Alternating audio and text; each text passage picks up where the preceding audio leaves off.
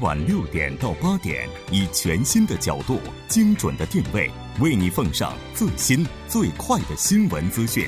锁定《新闻在路上》，了解最新热点焦点，锁定调频一零点三《新闻在路上》。广告过后马上回来。好的，欢迎回来。那接下来马上为您带来我们今天新闻放大镜的第二部分，依然是和时事评论家徐明季老师以及来自中央日报社的王哲一起来讨论咱们今天拖核电这一话题。节目也期待您的参与，您可以发送短信到井号幺零幺三，通信费用每条为五十韩元。另外，您也可以在 YouTube 上搜索 TBS EFM，在收听 Live Streaming 的同时点击对话窗参与互动。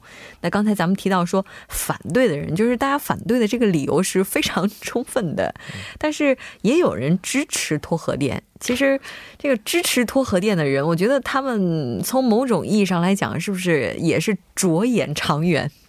对，其实因为这是这样的啊，核电东西很好，又便宜又干净，嗯，然后呢还用的还还使使用的东西还比较少，但是它就有一个缺点，这个缺点就是一旦泄露了就麻烦，但这一个缺点是致命的缺点，所以说这个问题是很让人头疼的一个问题，特别是像之前的几次事故啊，离我们都比较远。你包括这个苏联、前苏联，包括美国都离得很远，可能大家体感不到。但是这次发生在我们邻国，而且发生在福岛，而且福岛到目前为止，我们大家都知道，很多人旅游还是不愿意去，不敢，不敢去。而且福岛的食品现在很多国家还是会禁止。就是不仅仅是福岛吧，我觉得发生了这个事件之后，包括日本，整个日本的出口的、出产的受到重创哦东西。而且我记得那几年，好多国内有的一些朋友原来是比较迷这个日系化妆品的。突然都改韩系了啊！当然这是就是很担心这个水质受到影响。对，这都是题外话。包括包括后来有些人连海鲜不敢吃了。我们可以看到，一旦核泄漏，这是致命的危机。对，所以而且你还要考虑到韩国的整个的一个地理上的特性，国土面积不大，一旦发生危机，可能没有能够幸免的地方。目前我们韩韩国目前韩国这边大约有二十五个核电机组哈，你可以算一下，就这个面积上有二十五个核电机组，它的这个密度是一个怎样的密度？那同时呢，有人可能说了，哎，韩半岛其实还是受到祝福的地方，历史上从来没发生过地震。但是这一点最近我们也怕了，因为最近韩国也开始有地震了，庆州啊、浦项啊，对啊，所以说这样一来的话，就让很多人越来越不安全，越来越害怕。所以这也可能也是他们越来越多人支持废除核电的一个原因。嗯，现在最大的一块就是这样，浦项不是呃离是五点五级出了一次嘛？嗯，地震。对，哦哟，五点五级的话，在韩国以前是做梦也想不到的。其实最怕的就是什么，在某个地区的话，它又发生了地震，但是那个附近呢有核电站。对呀，所以就怕这个。所以，所以这个很多这个支持的人说，你看，啊，这个韩国已经发生五点五级的了，那以后说不定六点五级也可能会发生。这样的话呢，会不会跟福岛一样一下出来这种情况？所以说说是这样。还有一个就是说。刚才也说了，说核电你要建嘛，要大概要八万亿到十万亿韩元。你拆的话，要以后呢，这要投入的资金会可能会更多。那么在这种情况下，这个也不是那么省钱的。当然，建好了以后当然是很省，可是呢，你在建或拆的时候呢，要需要庞大的资金，所以这也是个问题。还有一个呢，就是说以后再慢慢慢慢的用所谓的这个什么替代能源也好啊，或者是在。再看看有没有能开发出一些新的能源，能替代掉这个核的话，那么我们就可以生活在非常安全的这个环境里面。所以说，很多人也有支持这一方面。当然，这个现在我我也不敢说是五十比五十还是四十比六十，反正是现在为了这个问题呢，大家都在争吵，到底是要废了好呢，还是不废了好？我看这个。其实我觉得从长远来看的话，大家肯定都是支持去废的。啊，但是当下我们的这个需求该怎么样去满足，这是最大的问题。因为现在好像韩国政府的计划的话，到了这个二零八二还是八三年的话，就啊就全部都，因为现在那个不是在盖的那个大概大概是明后年两三年以后可能建好，建好了以后你在六十年嘛。那么这样算起来的话，就大概在，呃，二零八二八三年这个时候要就是全部就去了。那二零八三的话，哦呦，那那我已经不在世了。那不一定哦，百岁时代。那有说法就说减少雾霾、细微颗粒物排放，咱们其实应该从着手减少火力发电站着手。对，其实说到这个雾霾的话，你这个火力发电站刚刚教授有在讲，包括韩国政府有在说，嗯，这个技术发展了。我们这个煤啊，烧了之后比以前排放的少了，嗯，但你再怎么烧，它还是煤。对呀，对这个细微颗粒物的东西啊，其实有的时候你是没法完全杜绝的，除非你不用。所以这个问题的话，我觉得最根本上来讲，确实还是需要把火力发电站杜绝掉。那有一个办法，不烧碳了，不烧煤了，烧气。但是烧气那个价格又烧不起，这也是很让人头疼。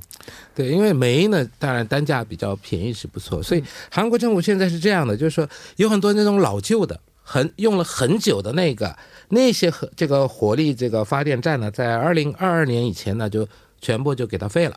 那么后来的，就是以后用的这些，就是燃煤的这些核电，这个这个火电站呢，就是刚才也说了，就是，呃，排放量会减少一些。所以说呢，这以后当然不是说是要增加这个火电站，而是火电站也一并的慢慢慢慢给它减少。最主要的呢，就是要什么清净的。啊，问题是韩国的条件呢，呃，这个能怎么样能弄能替代这些？这个也是问题，对，就在这个问题上，因为你这样的话，火力火力也减，核也减，它就会出现一个电力缺口。对，那这块用电缺口用什么来补？而且现在的话又有极端天气，夏天有酷暑，冬天有酷寒。对，这真的是一个很头疼的问题啊！刚才这个徐老师也说，有可能到二零八二八三年的时候能够完全的脱核。有人说这速度简直就是龟速。你说从现在开始到那个时间点的话，大概还有六十年吧？呃，左右这样的一个时间，嗯，但这这个时间点，我们该烧什么，用什么来发电，这可能也是非常让韩国政府头疼的一个问题哈。但是有议员说，目前发电设备仍然处于过剩的状态，真剩假剩呢？啊，我刚才大家稍微提了一下，这一位叫这个宋永吉，他是这个德布罗民主党这个共同民主党的国会议员，他也当过什么仁川市长等等的。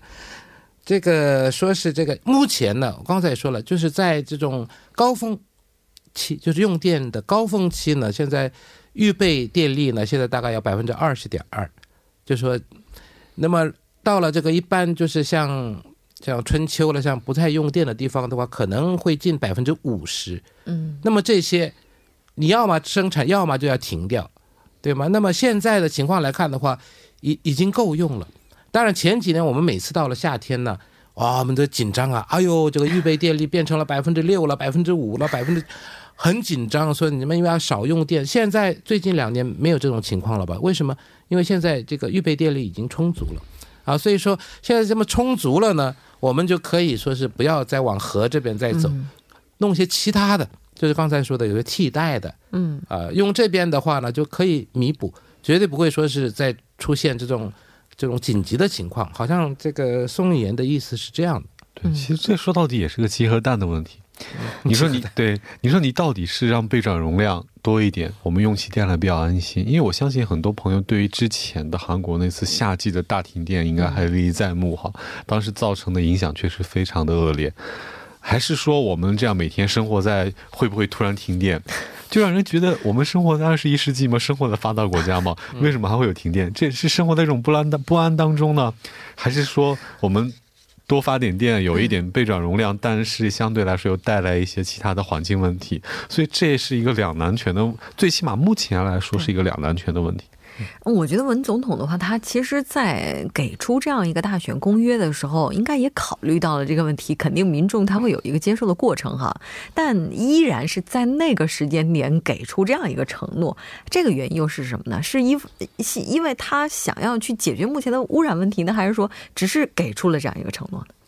哦，这应该有很多原因，但最起码，首先他的大选公约，他肯定是要先去履行，这是他最基本的一点。那第二，其实长期来看，我其实个人也是赞成长期把这些核电给废掉，但可能只是说你废的这个步骤、废的速度，还有一些其他的。配套的措施做的够不够，这是最关键的哈。那可能文总统强就是目前还是坚持推行政策，我觉得这点没有错。只是呢，可能我个人建议你是不是多做把这个配套也做得更加完善一点，这样可能会减少一些阻阻力哈。就现在就刚才说的那个所谓的新汉诺那三四号机组，如果那个重新再建的话，那么目前还没有再决定嘛。如果重新再建的话呢，是建成了以后再六十年，懂吗？因为现在这个就是至少现在可以使用六十年，所以这样的话呢，不知道什么时候建成。如果说五年以后、十年以后、五年以后建成的话，那么再拖呃六十五年这样走。所以说这个速度是很慢。如果说这样慢慢慢慢的一步一步的下去，终有一天，当然呃，当然到到了这个二零什么九零年怎么样？你都可以去核，那么在那之间，在那在那期间呢，你可以再想办法用其他的来去替代的话，按部就班，慢慢慢慢的下去的话，应该也不是不可以的。嗯嗯，其实，在咱们第一步的时候，徐老师也提到了说其他国家的一个情况，嗯，像法国还有德国，应该说大家都已经开始着手了。虽然说这个目前看来，德国这边的态度是更坚决一些，法国又给自己留出了一些缓冲时间哈。但是咱们刚才在休息的时间也提到了，像台湾这边，台湾这边的话，好像他们做的更彻底。对，这次本来台湾是二零二五年嘛，那么这上一次不是一起投票的时候不都否了嘛，否决了，所以台湾呢，这个好像以后呢可能还会再继续，也不一定，因为现在只是否决，但是政府方面呢还是。希望说是能去和就这样，我们常常用这个 OECD 国家来比嘛，像像这个经合组织成员，现在成员现在有三十五个成员嘛，那么有十几个国家呢根本就没有核的，那么在有核的国家当中呢，现在本来是有九个国家，包括韩国，啊，但是呢，现在呢就刚才说了，那那两个国家这样的话呢，以后。嗯，也不一定了。而且今年的话，韩国也是正式进入了三零五零国家俱乐部，是吧？未来的话，这希望就是我们希望就是说，很多的这个政策就不再是像我们之前提到的这个一刀切，能给大家更多的一个缓冲吧。非常感谢两位嘉宾，我们下期再见。谢谢大家，再见。接下来关注一下这一时段的路况、交通以及天气信息。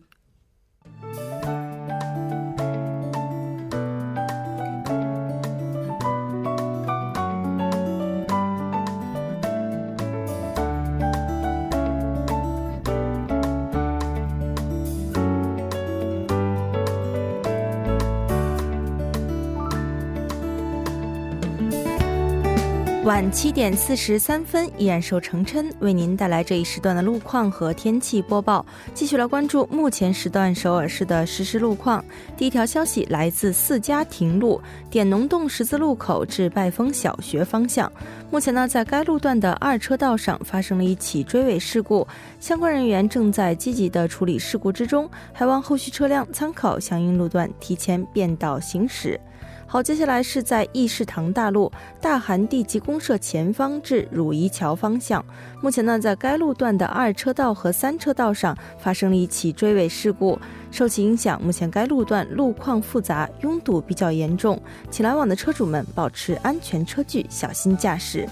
好，最后我们再来关注一下天气。从今天夜间开始，一股弱冷空气呢将会抵达韩国。这股弱冷空气预计会给全国多数地区带来三到五度的小幅降温。好，得益于冷空气的影响，明天内陆地区的雾霾将会自北向南的逐渐减弱消散。好，最后我们再来关注一下城市天气预报：首尔晴转多云，零下六度到四度。好的，以上就是今天这一时段的天气与路况信息。我们下期再见。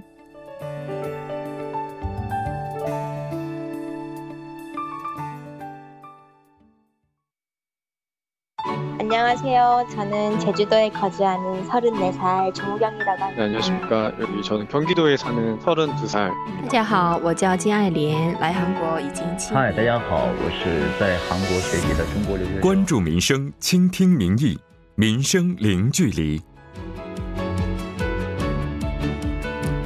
零距离倾听民生，第一时间反映民意。接下来马上就要请出我们今天的民生采访记者胡文瑞，胡记者你好。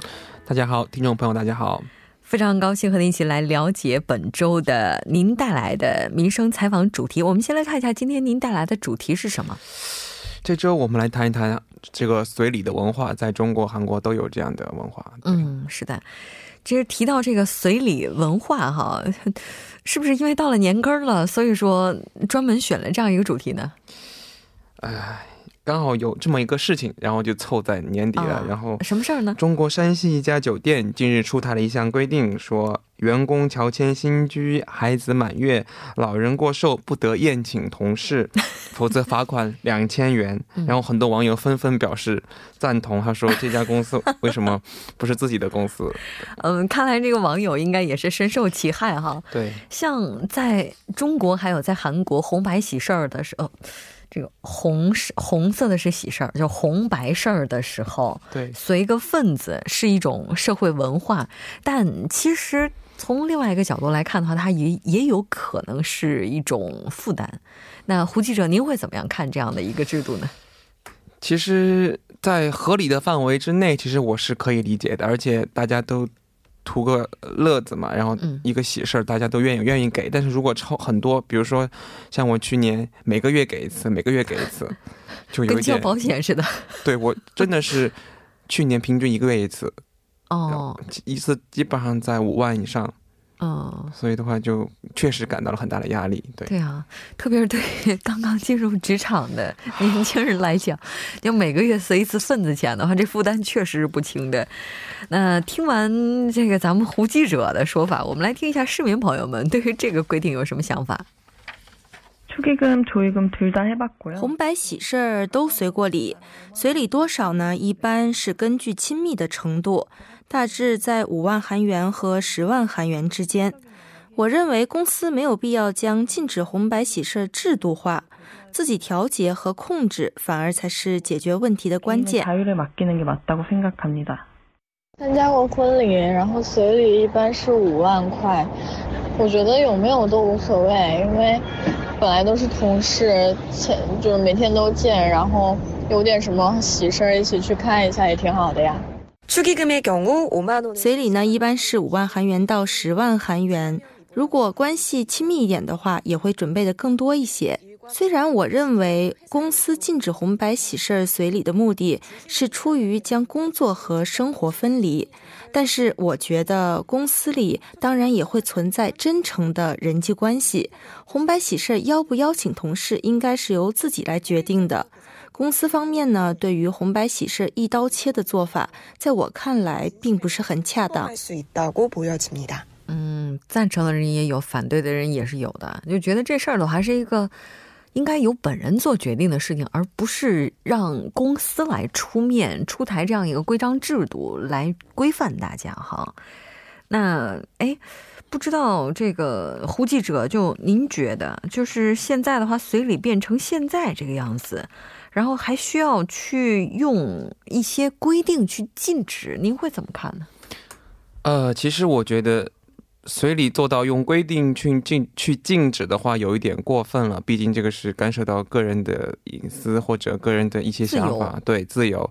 所以的话，我觉得我是反对这项的这样的制度的。对，嗯。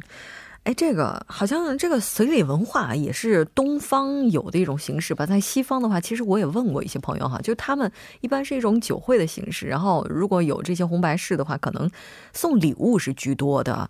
好像在东方的话，这种随礼的文化是比较盛行一些的。那这个出现又是因为什么呢？在韩国的话，其实韩国的随礼文化从朝鲜时代就已经开始了，但是那个时候并不是直接装送装有。并不是直接送有现金的信封，那个时候是什么谷物呀、酒啊、油啊，甚至是如果对，就是礼物，或者是直接提供劳动力。然后当时的目的就是希望帮助那些有事儿的人和以及需要帮助的人，但是有互相帮助的意思。那个时候是就是有钱的出钱，有力的出力。对对对对。然后到了近代才逐渐演变为给钱，直接给钱。对，是的。那 我们也来听一下市民朋友们对于是否应该取消私立文化的一些看法，就觉得这礼咱们以后要不要随？红白喜事既然已经成为一种社会现象，我认为呢就没有必要取缔。但是我觉得红白喜事随礼多少应该是由自己和当事人的亲密程度以及自身的经济状况来决定，这点非常重要。对红白喜事随礼进行控制是有必要的，只是立即取消的话，肯定会引起很多人的不满。我个人认为，当事人呢在办婚礼的时候，缩小婚礼的规模，仅仅邀请真心祝福他们的亲朋好友，和邀请那些对随礼不感到有压力的身边人，这一点呢是一个很好的解决办法。 큰피해는줄지않을까생각해봅니 다。 嗯，是的，这个我觉得第二位朋友提到这个方法其实挺好的。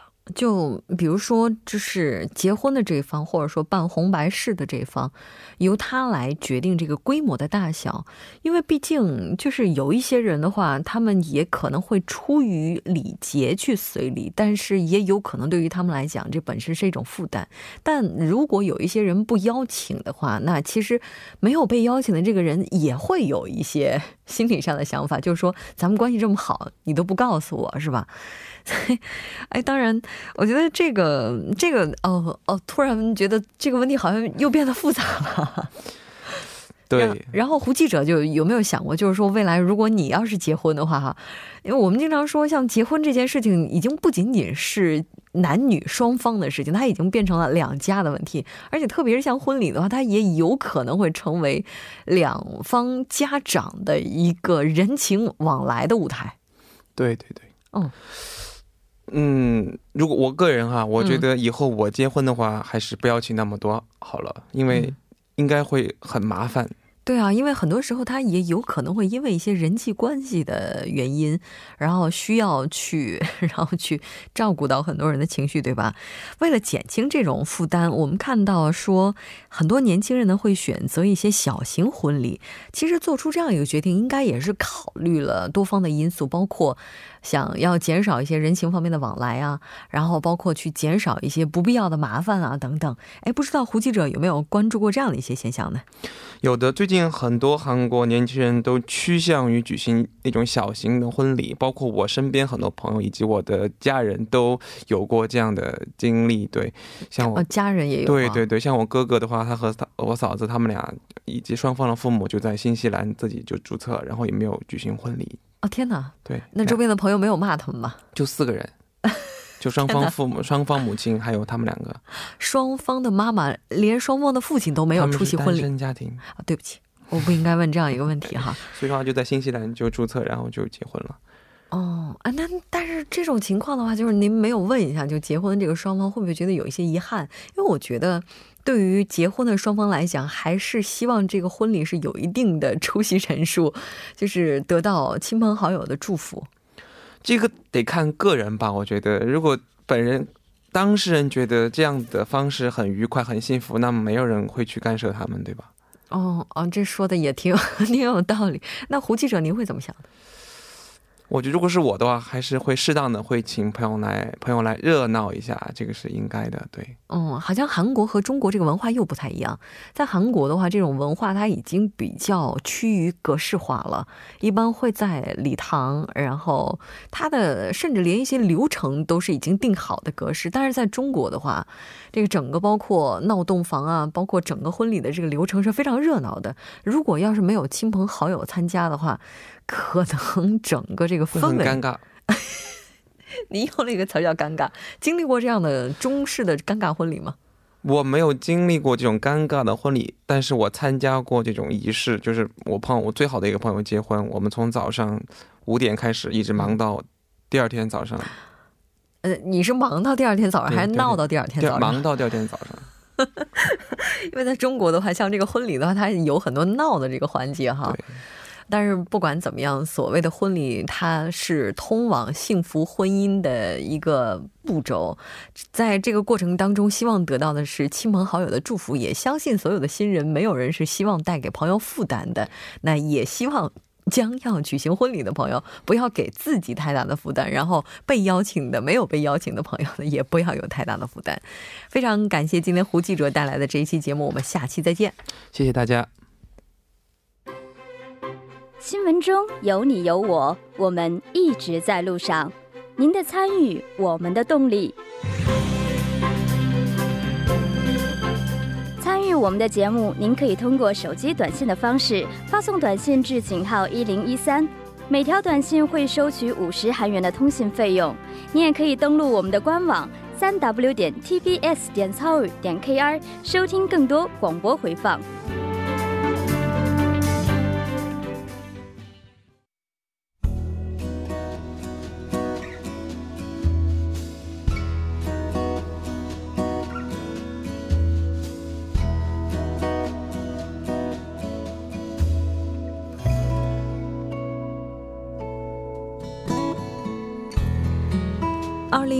年，韩国结婚的一百对夫妇当中，有八点三对是多元文化家庭。那其实也就意味着，目前多元文化家庭在韩国社会已经占到了相当的比重。但同样有另外的一份数据呢，在今天是发布了，韩国多元文化家庭当中，由外籍妻子承担全部家务的比率是高达百分之七十到百分之八十。也就意味着，目前在多元文化家庭当中，呃，双方两性的平等问题呢，依然是存在着很多问题的。也希望未来在这方面呢，能够得到相应的解决。节目就是这些了。制作人范秀敏，作家金勇，正情感谢您的收听。我们明晚同一时间依然陪您在路上。我是木真。